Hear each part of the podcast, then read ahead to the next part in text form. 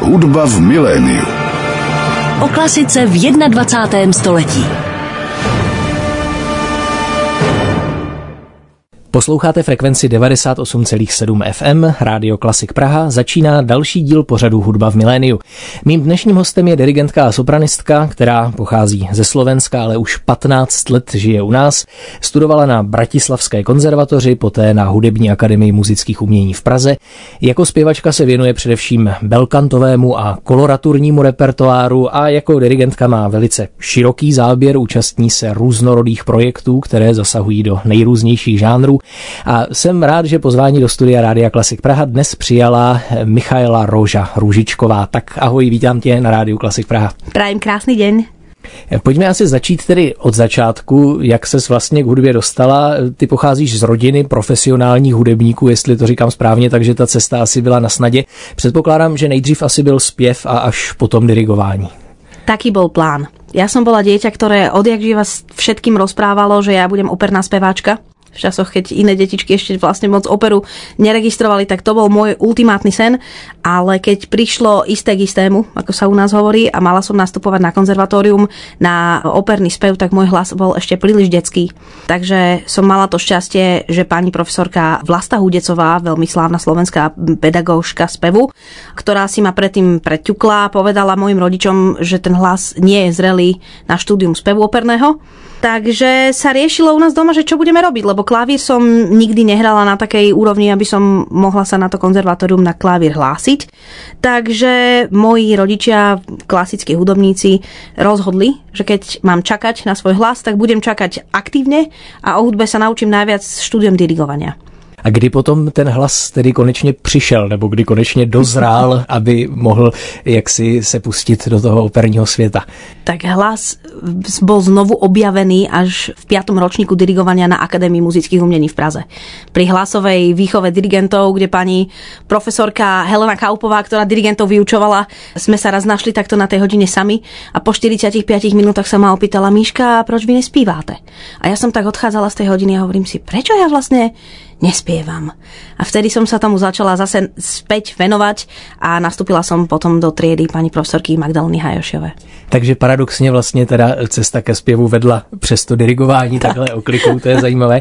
Ty jsi studovala u celé řady vlastně výrazných hudebních osobností i dirigentských, ještě na konzervatoři u Zdeníka Bílka, pak na Hamu u celé řady tamních věhlasných pedagogů, legendárního zbormistra Jiřího Chvály, dokonce mm-hmm. i Jiřího Bělohlávka, jak jsem viděl. Tak jak na ně vzpomínáš, kdo tě nejvíc ovlivnil z nich? ja na všetkých spomínam s veľkou láskou, pretože nie je to bežné mať možnosť študovať intenzívne u toľkých osobností. Naopak v hudobnom kontexte je skôr bežnejšie byť produktom jedného pedagóga, čož má aj samozrejme svoje výhody, hlavne psychickej pohody, že človek je zo záhonu, záhonku jedného človeka, jedného pedagóga, patríte do rodiny jedného človeka. Ale zase na druhú stranu to, že ja som mala možnosť študovať u toľkých ľudí je obrovský dar Mala som možnosť tým pádom šancu si nájsť vlastnú techniku, vlastnú cestu a spomínam s velikánskou láskou na všetkých, na pána profesora Zdenka Bielka. Ja som bola poslednou žiačkou jeho starého pána. To bola úžasná dynamika. Ja som mala 14 rokov a nastúpila som na konzervatórium a on už mal takmer 90. Dodejme, že on byl vlastně žákem Václava Talicha. Takže Posledním žákem Václava Talicha. Tam tak. je vlastně obě jednu generaci tady tahle ta návaznost. Som na ňu nesmierne hrdá, je to krásne, je to krásne. Dokonca teraz som dirigovala zahajovací koncert festival festivalu Talichu v Berón. Tam sme to preberali s osobami z festivalu, sme sa o tom bavili, že je to vlastne nádherné a je to krásny kruh. Mm-hmm. Tak přestože jsme vlastně slyšeli, že to dirigování aspoň dočasně byla taková znouzectnost trošku a náhrada za ten vysněný zpěv, tak nakonec vlastně se stala jednou z mála, řekl bych možná viditelných u nás a na Slovensku orchestrálních dirigentek, kterých tady opravdu moc není. Já si říkám, že to muselo vyžadovat taky veliké odhodlání rozhodnout se pro to studium a pro takovou profesní dráhu a tu studium opravdu dokončit a dotáhnout to, co tě přitom motivovalo? Púha, číra tvrdohlavosť. číra tvrdohlavosť ma pri tom štúdiu udržala, pretože samozrejme, že na konzervatóriu v tých mojich 15 letech, ja som vždy vyzerala veľmi mlado dodnes, vyzerám mladšie, než som naozaj a v čase, keď som mala tých 15-16, tak som vyzerala naozaj veľmi, veľmi mlado a už vtedy sa ozývali hlasy, joj, Miška, to nie je pekné povolanie pre ženy, to skôr tento zbor mistrovství.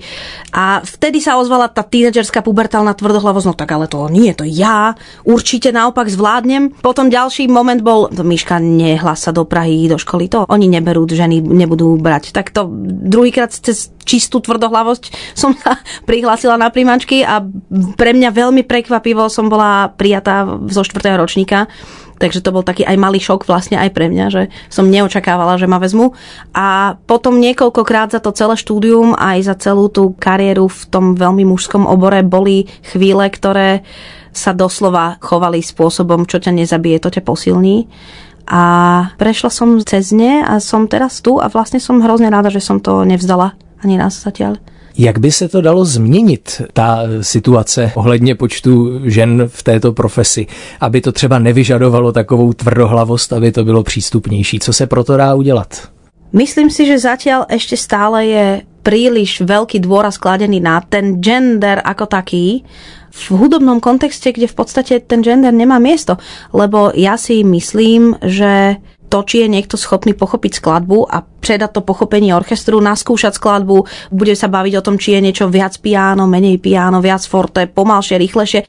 Ani jedno z týchto témat nejakým spôsobom predsa nijak nezasahuje do otázky gendru. Malo by to byť úplne jedno, či pred vami stojí žena alebo muž. Mala by otázka stať tak, že či pred vami stojí profesionál, niekto, kto rozumie svojmu remeslu, kto má naštudovanú skladbu, kto je dobrý dirigent, kto je potaž, povedzme charizmatický človek to by mali byť otázky, ktoré platia. A ešte stále je to, práve vidíš, že vlastne bavíme sa o gendery, uh, pretože je to veľmi špecifické, že žena dirigentka, že vlastne tá nálepka je zo všetkých tých nálepiek, ktoré ja môžem mať, keď medzi nimi treba, že niekto o mne povie, že som dobrý muzikant, alebo že som šikovná dirigentka, alebo že som muzikálna, alebo že som energická, tak tá najvýraznejšia nálepka, najbarevnejšia je, že som žena.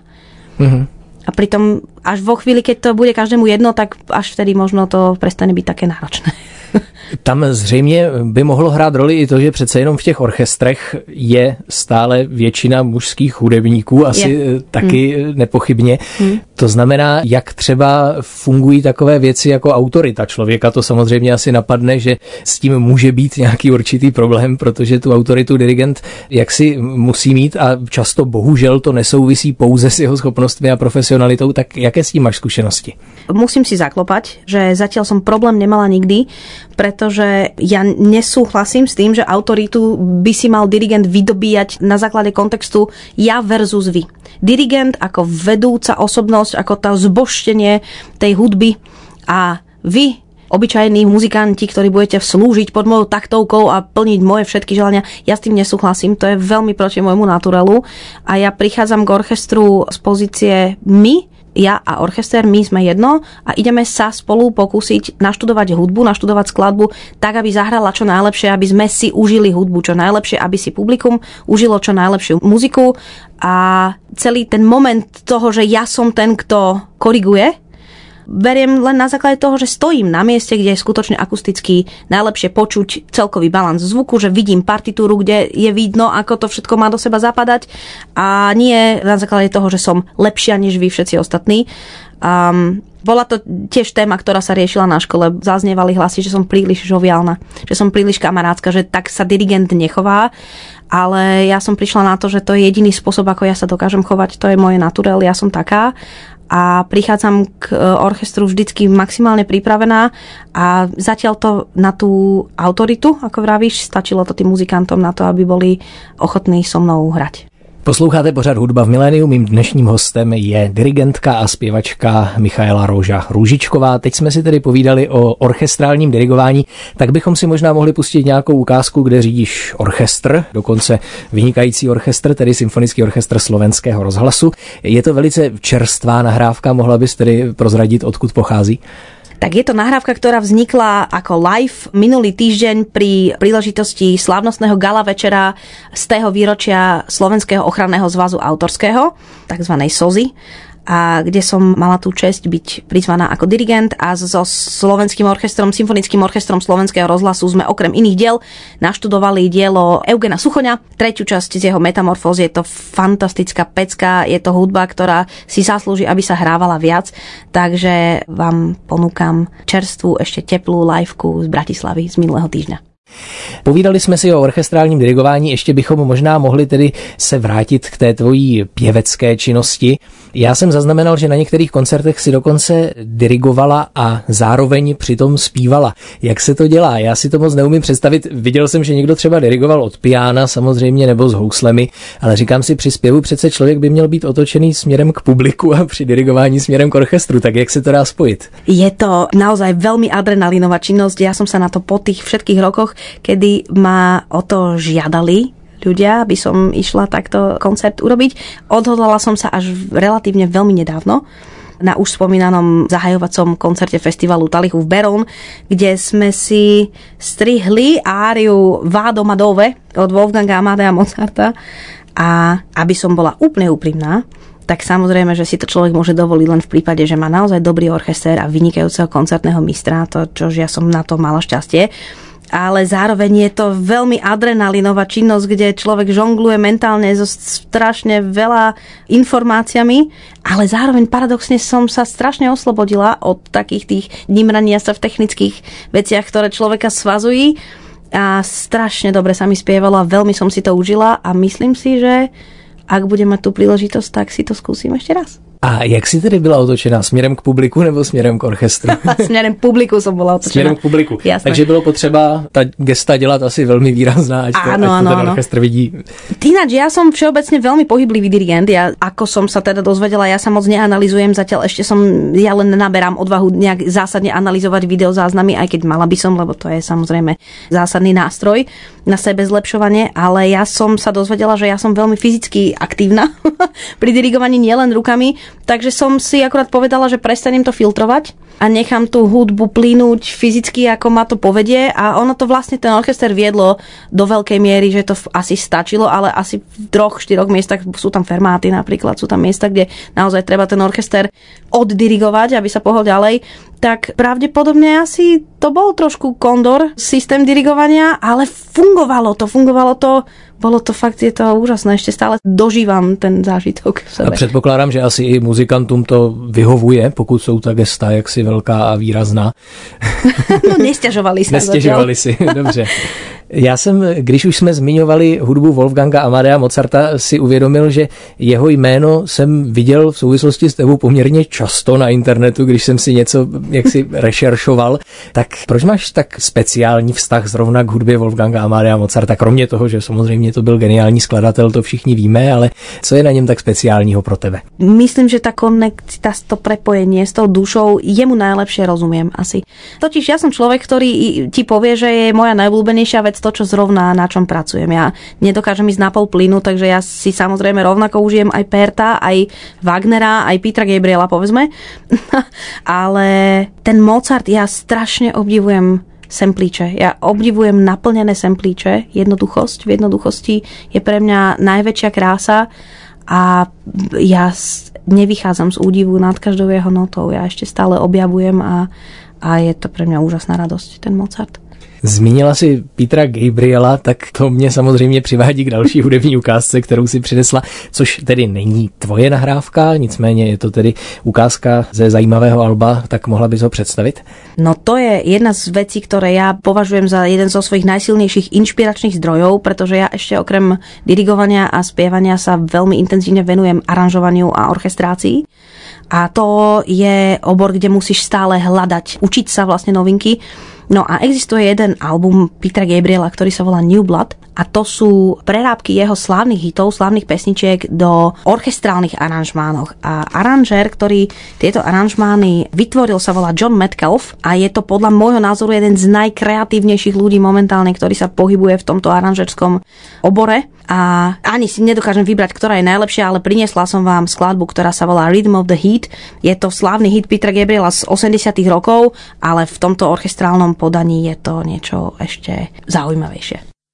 Ty si říkala, že se také věnuješ aranžování, věnuješ se nahrávání filmové hudby, studiovým nahrávkám nejrůznějších žánrů. Je pro tebe důležitá ta všestranost, to, abys byla jako umělec univerzální, nebo třeba je lepší se taky občas na něco specializovat a zaměřit se do hloubky? Zrovna včera sme sa s manželom o tomto bavili, dlhú debatu sme na tú tému mali a prišli sme k tomu, že musí človek vychádzať z toho, aký je tvoj naturel. Sú ľudia, ktorí sa potrebujú vyslovene špecializovať sa a sústrediť sa, jak sú také tie babičky v Thajsku, ktoré už majú 95 rokov a od 9 rokov na ulici v tom stánku predávajú tie jedny knedličky a už majú 4 myšelinské hviezdy za to. To je jeden spôsob. A druhý spôsob je vlastne ten, ktorý robím ja. Inak nie je to vedomá vec. To nie je niečo, čo ja by som mala dopredu prešpekulované, že aj ja teraz budem multižánrová, multiinstrumentalistka. Ale tak sa mi ten život deje, že sa venujem viacerým žánrom, venujem sa viacerým oborom, ale snažím sa stále, aby to malo nejakú hlavu a petu a aby sa tie obory navzájom doplňali. To znamená, ja ako orchestrátor, ako aranžer sa učím ako zo svojej dirigentskej praxe. Zároveň ja ako dirigent veľmi benefitujem z toho, že vidím ešte hlbšie do tej partitúry vlastne za tú orchestráciu, za tú instrumentáciu, za ten celý kontext. Ako speváčka mám nesmierny benefit v tom, že som aj instrumentalistka, že mám takéto pevnejšie dno pod nohami a tak. Vnímáš instrumentaci a aranžování jako uměleckou práci nebo spíš jako řemeslo. Já teďka narážím na to, že třeba jsou aranžéři, kteří jsou schopni zaranžovat naprosto všechno a často to někdy třeba nebývá ani vkusné a, mm-hmm. zároveň třeba říkají, to je zkrátka prostě řemeslná činnost. Jak to vnímáš ty? Vnímáš to jako něco uměleckého, do čeho vkládáš jaksi samu sebe a jsou třeba věci, které by si nearanžovala, které by si odmítla dělat? Tak samozrejme všetko v umení, čoho sa dotkneš, by malo byť byť poznačené snahou o tú umeleckosť a o tú autentickosť, ale zároveň nedostaneš sa vôbec tomu, aby si sa nejak umelecky prejavoval, pokiaľ nemáš absolútne 100% zvládnuté remeslo. Takže samozrejme je to remeslo, ale ja ho vnímam ako nesmierne kreatívnu záležitosť. A napríklad, ako sme spomínali gala večer pre tú sozu, čo sme robili minulý týždeň, tak tam odznel aj jeden aranžman z našej dielne s manželom a bolo to medley z troch piesní Gejzu Dusíka, to je slovenský skladateľ hudobný z 30 let. A je to taká veľmi špecifická estetika sama o sebe, ktorá je vlastne veľmi reálne vzdialená tomu, čo ja povedzme doma počúvam, ale bola to pre nás obrovská výzva a tiež sme sa k tomu museli postaviť nejak autenticky, to znamená, nerobili sme omáš a dusík a nesnažili sme sa o autentické 30. roky, ale spravili sme to tak, ako nám tzv. zobák narost a ako my tie aranžmány robíme a myslím si, že to fungovalo, lebo to bolo úprimné a rovné a autentické. Já jsem se díval na program toho koncertu, tam vlastně zazněla i píseň Já jsem optimista, která byla poslední písní, kterou zaspíval Milan Lasica vlastně, že jo, na, na pódiu, než tedy zemřel. Tak to byla vlastně možná i podsta jemu. Určitě. Bylo to tak míněno. Určitě. Dobře, když se bavíme o tvých nejrůznějších projektech, mohli bychom se ještě dotknout tedy té filmové hudby, vím, že tomu se věnuješ. V čem je to vlastně dirigentsky specifické? Dělá se to ještě tak, že běží se stříhaný film a dirigent se snaží do toho obrazu jak si trefit a vměstnat, nebo už jsou na to dneska nějaké jiné metody a způsoby? No, určite sú scény, kde sa snažíme trafiť na obraz. Respektíve na ten obraz už sa triafal skladateľ pred nami, ale sú samozrejme momenty, kde ja mám pustený ten film a snažím sa veľmi precízne sa trafiť napríklad s koncom frázy na nejaký moment. Inak je to moja obľúbená disciplína dirigentská. Je to úplne niečo iné ako dirigovať live na pódiu. Je to taký špeciálny obor, ktorý má nejaké svoje zase technické zákonitosti, ktoré človek musí poznať, ako fungujú. Ale ja som štúdiové dieťa. Ja som, môj otecko mal počas môjho detstva dubbingové štúdio a zvukové hudobné štúdio. Takže ja pre mňa to nie je nové vlastne pracovať na sluchátka, pracovať na klik, pracovať na timecode bežiaci. A je to pre mňa úžasná radosť. Je to stresující ta práce ve studiu? Já si totiž představuju někdy, že na to musí být asi málo času, že třeba přijdou noty, muzikanti nemají třeba někdy dostatek času se na to úplně důkladně připravit a, frekvence se blíží ke konci. Zažíváš přitom nějaké takovéhle situace náročné? tak samozřejmě, my jsme se smiali minule s kolegami, že snad jsme ještě nikdy ani nezažili prácu, pri ktorej by nebol nejaký krkolomný apokalyptický deadline, vždycky je ale myslím si, že my sme všetci tak na to nejak navyknutí, že nepripúšťam si to ako stresovú situáciu. Je to proste tak, že ten čas je vždycky veľmi vzácný A to je špecifikum dobrého štúdiového dirigenta, že je efektívny, že vlastne nemôže sa... Sú veci, o ktorých musíš vedieť, že sa v nich nemôžeš nimrať, sú veci, o ktorých musíš dopredu vedieť, že sa utrasú sami. Musíš mať dobrého hudobného režisera, ktorý je rovnako efektívny človek, ktorý sa nenimrá v drobnostiach a vie, ako to vlastne celé tá mašinka funguje. A tak, a stres si nepripúšťam. Mluvili jsme tedy o zajímavých aranžmá, zajímavých úpravách, tak ty si přinesla ještě jednu ukázku z Alba, kde znějí tedy velice zajímavé úpravy staré hudby. To album se jmenuje Handle Goes Wild, tak můžeš ho představit? No to je moja obľúbená fusion. Ja už som spomínala, že mám veľmi rada kombinácie žánrov a toto je nádherná kombinácia žánru barokní hudby a jazzu a stojí za tým vedúca súboru Larpeggiata, ktorá sa volá Kristina Pluhár je to žena, ktorá hraje na obrovský teorb, básový nástroj barokný. A jedna z mojich najobľúbenejších skladieb, respektíve prvá, ktorú som z toho Alba slyšela, ktorá ma úplne posadila na židli, je úžasne kreatívna verzia veľmi slávnej barokní árie La Shakio Pianga. Tak si ji poslechneme, hraje soubor Larpeggiata, řízený Kristinou Pluhar. Posloucháte pořád hudba v miléniu na rádiu Klasik Praha. Mým dnešním hostem je dirigentka a sopranistka Michaela Rouža Ružičková. Teď jsme poslouchali slavnou Handlovu árii Laša Kepianga, jaký na album Handle Goes Wild natočil soubor Larpeggiata řízený Kristínou Pluhar. V tomto pozoruhodném aranžma my vlastně od nich tady na rádiu taky některá alba hrajeme. Teď vydali loni zajímavé album taky s těmi neapolskými skladbami. Slyšela jsi to? Áno, slyšela. Ja ich veľmi pečlivo ich sledujem, pretože to je podľa mňa jeden z najkrásnejších najkreatívnejších súborov v súčasnosti a naozaj stojí za to sa na ich tvorbu pozrieť bližšie. Velmi doporučujem. Tak já se budu snažit do vysílání třeba ještě zařadit těch kousků víc. Mluvili jsme teď už o nejrůznějších tématech. Mě ještě zaujalo z těch projektů, kterých se zúčastnila, třeba taky to, že si jednou už před lety řídila 700 člený dětský sbor. To zní jako noční můra každé učitelky, myslím, řídit 700 dětí. Jak si to dokázala? To bol úžasný zážitok. To bol veľmi jedinečný, unikátny projekt v rámci slovenského festivalu Viva Muzika ktorý sa každoročne odohráva.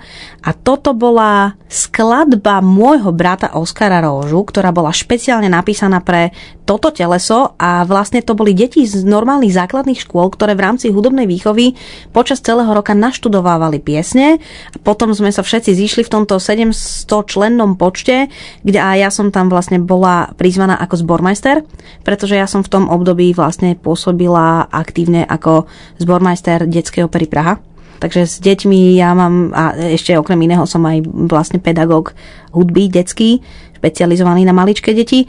Takže mohlo to byť hrozné, máš pravdu, malo to potenciál byť hrozné, ale naopak to bolo fantastické a tie deti mali takú úžasnú radosť a tak profesionálne sa stávali, keď videli ten orchester a celý ten profesionálny setup okolo, ktorý sa tam odohrával, pretože tam k tomu bola ešte aj vlastne normálna stage produkcia, boli tam veľkí slávni slovenskí herci, ktorí k tomu hrali a myslím si, že to bol zážitok nielen pre tie deti, ale aj pre nás, pre všetkých.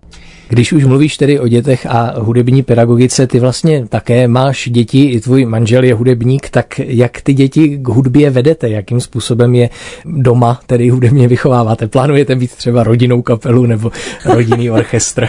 tak my ich vedieme k hudbe tak, ako my sme boli vedení k hudbe, tiež sme muzikánske deti a to proste a jednoduše tak, že oni žijú s nami v domácnosti. Oni žijú s nami v domácnosti a sú zahrnutí hudbou správa zľava a bez toho, aby my sme to nejakým spôsobom aktívne viedli. Náš starší synček má 8 rokov, zatiaľ nechodí do žiadnej základnej umeleckej školy na vlastnú žiadosť, pretože je stydlivý. Mm-hmm. A čož úplne pre aktívneho hudobníka nie je úplne najideálnejší mentálny setup. A druhá vec je, že ja teraz sama nejak sa chváliť svoje deti nechcem, pretože to je také jemne nevkusné, ale myslím si, že je hlavne rytmicky veľmi šikovný, má dobrý rytmus Takže toho vedieme vlastne tak, že má priestor sedieť za Cubaseom a skladať na seba sample a má klavír a učíme ho noty. No a mladší má zatiaľ rok, takže mladší tak za nami bežka a spieva si a tlieska. Už sa naučil, že keď dohra hudba, tak sa tlieska, takže to už vie, to už sme ho naučili tak možná růžičkovci časem budou další Kane Mason Family na hudební scéně. Když už jsme tedy tohle téma zmínili, tak bychom si mohli tedy pustit skladbu od tvého manžela pro preparovaný klavír. Mohla by si ji uvést? No tak to som si hovorila, že musím priniesť, pretože to je naozaj úplne teplý kus. Ten ešte včera sa dial mastering. Totiž my s mojim manželom veľmi úzko spolupracujeme. Všetky a hlavne aranžmány, orchestrácie, všetko robíme spolu. Sme dobré duo, lebo nám to funguje technicky. A zároveň on je pre mňa veľký inšpiračný zdroj aj hudobne a kreatívne, pretože obdivujem to, ako je schopný nebojácne a nezakomplexovane aj v rámci modernej klasickej hudby písať hudbu tonálnu a tematickú, respektíve tonálnu, nie v zmysle harmonickom, ale melódiu. Mm-hmm. On sa nebojí melódie. To znamená, táto skladba, ktorú vám ponúkame, sa volá Fantázia a je to skladba pre všetky možné podoby klavíra od klasickej koncertnej cez preparovaný honky-tonk a bicí nástroj. Tak, nech sa páči.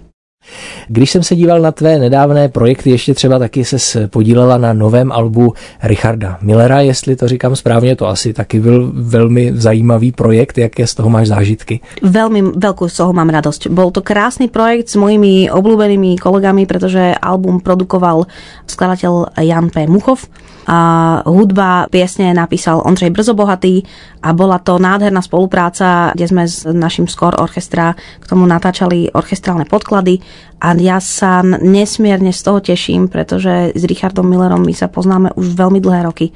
Ja ho registrujem ako rodinného priateľa ešte od detstva a je mi cťou, že som mohla byť súčasťou jeho tohto jeho najnovšieho alba, ktoré je podľa mňa veľmi krásne a veľmi silné. Kdy vyjde?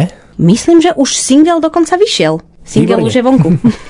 tak si ho určitě můžeme poslechnout. A obligátní otázka asi na závěr, co tě čeká v nejbližší době, kde se s tebou mohou posluchači setkat třeba ať už koncertně nebo na nahrávkách tak napríklad v najbližšej dobe sa veľmi teším na koncert vo svojej rodnej Bratislave s orchestrom Quattro a so spevačkou Lucí Silkenovou. Tak kdyby někdo zavítal třeba do Bratislavy kolem Vánoc, tak určitě to je zajímavý tip.